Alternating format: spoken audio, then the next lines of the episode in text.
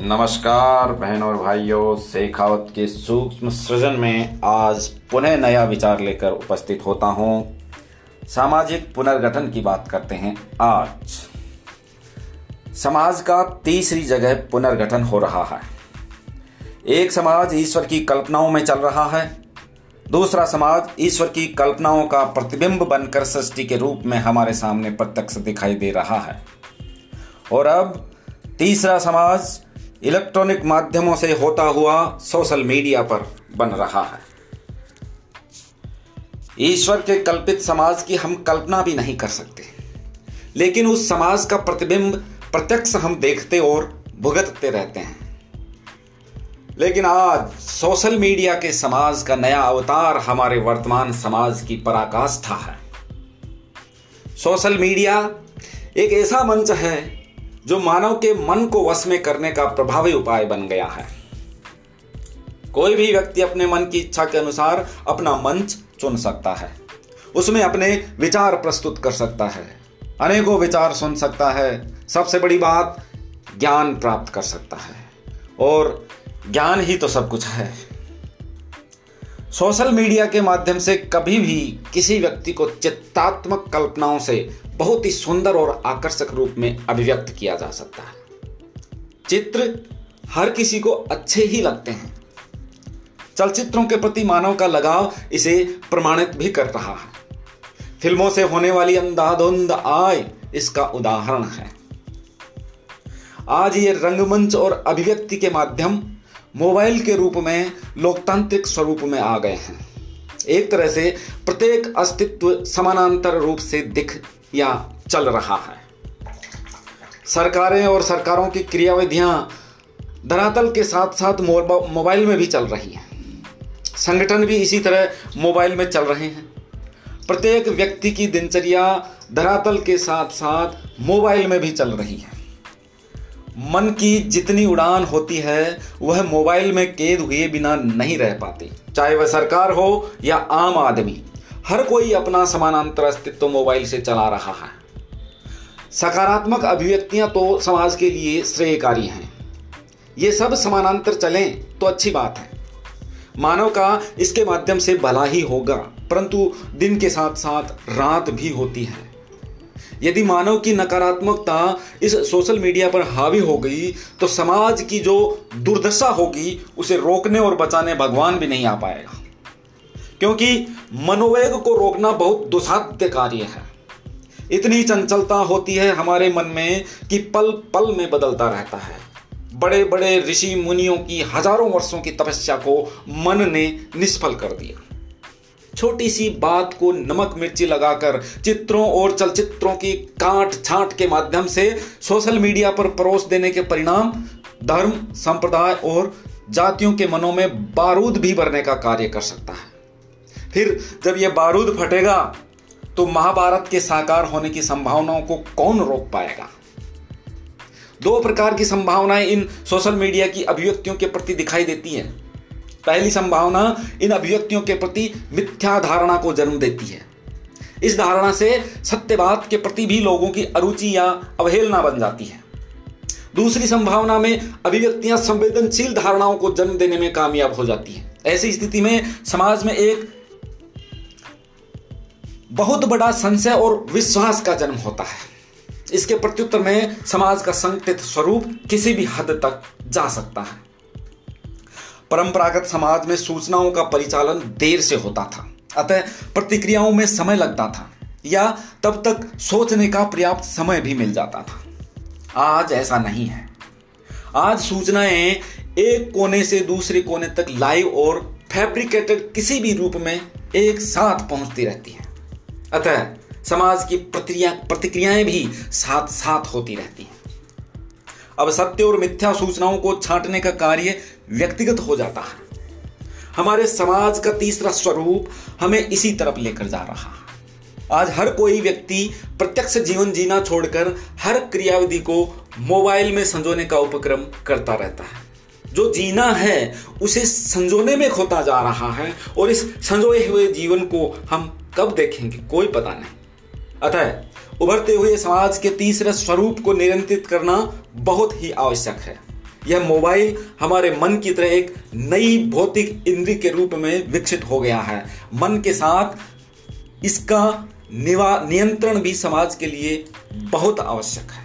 आइए समाज और संगठन के तीसरे स्वरूप को सकारात्मकता देने का प्रयास करें। अपने समाज को उन्नति की तरफ़ लेकर चलें। सुनते रहिए ऐसे ही शेखावत के सूक्ष्म सृजन। धन्यवाद। सुप्रभात। आपका दिन शुभ हो।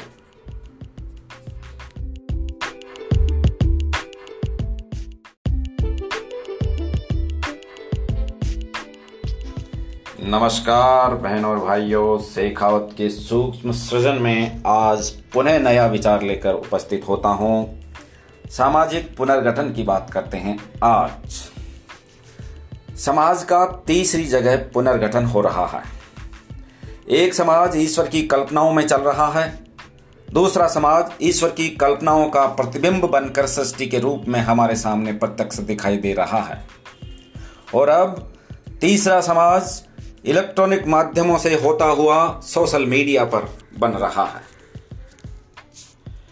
ईश्वर के कल्पित समाज की हम कल्पना भी नहीं कर सकते। लेकिन उस समाज का प्रतिबिंब प्रत्यक्ष हम देखते और भुगतते रहते हैं। लेकिन आज सोशल मीडिया के समाज का नया अवतार हमारे वर्तमान समाज की पराकाष्ठा है।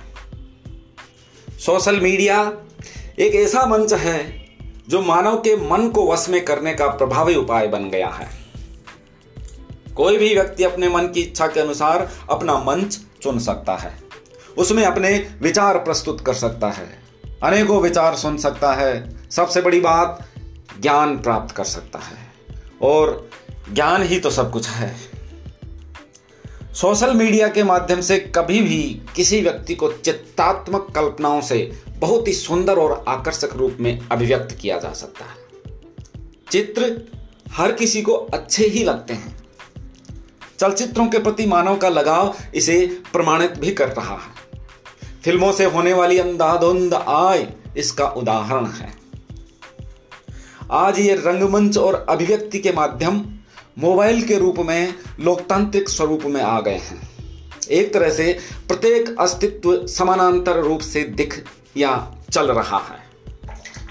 सरकारें और सरकारों की क्रियाविधियाँ धरातल के साथ साथ मोबाइल में भी चल रही हैं। संगठन भी इसी तरह मोबाइल में चल रहे हैं।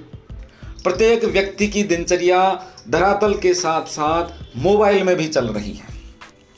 मन की जितनी उड़ान होती है, वह मोबाइल में कैद हुए बिना नहीं रह पाती। चाहे वह सरकार हो या आम आदमी, हर कोई अपना समानांतर अस्तित्व मोबाइल से चला रहा है।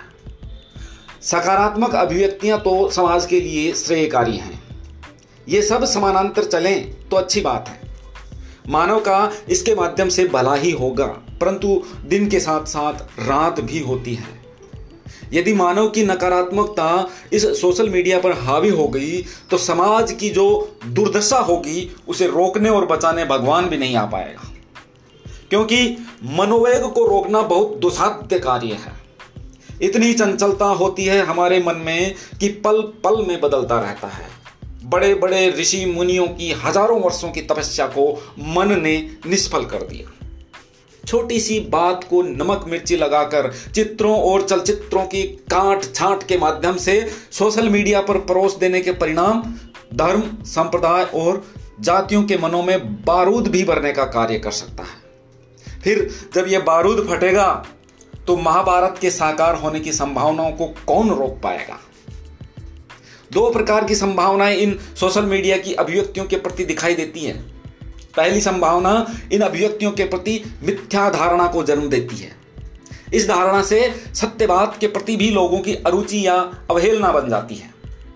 दूसरी संभावना में अभिव्यक्तियाँ संवेदनशील धारणाओं को जन्म देने में कामयाब हो जाती है। ऐसी स्थिति में समाज में एक बहुत बड़ा संशय और विश्वास का जन्म होता है। इसके प्रत्युत्तर में समाज का संकटित स्वरूप किसी भी हद तक जा सकता है।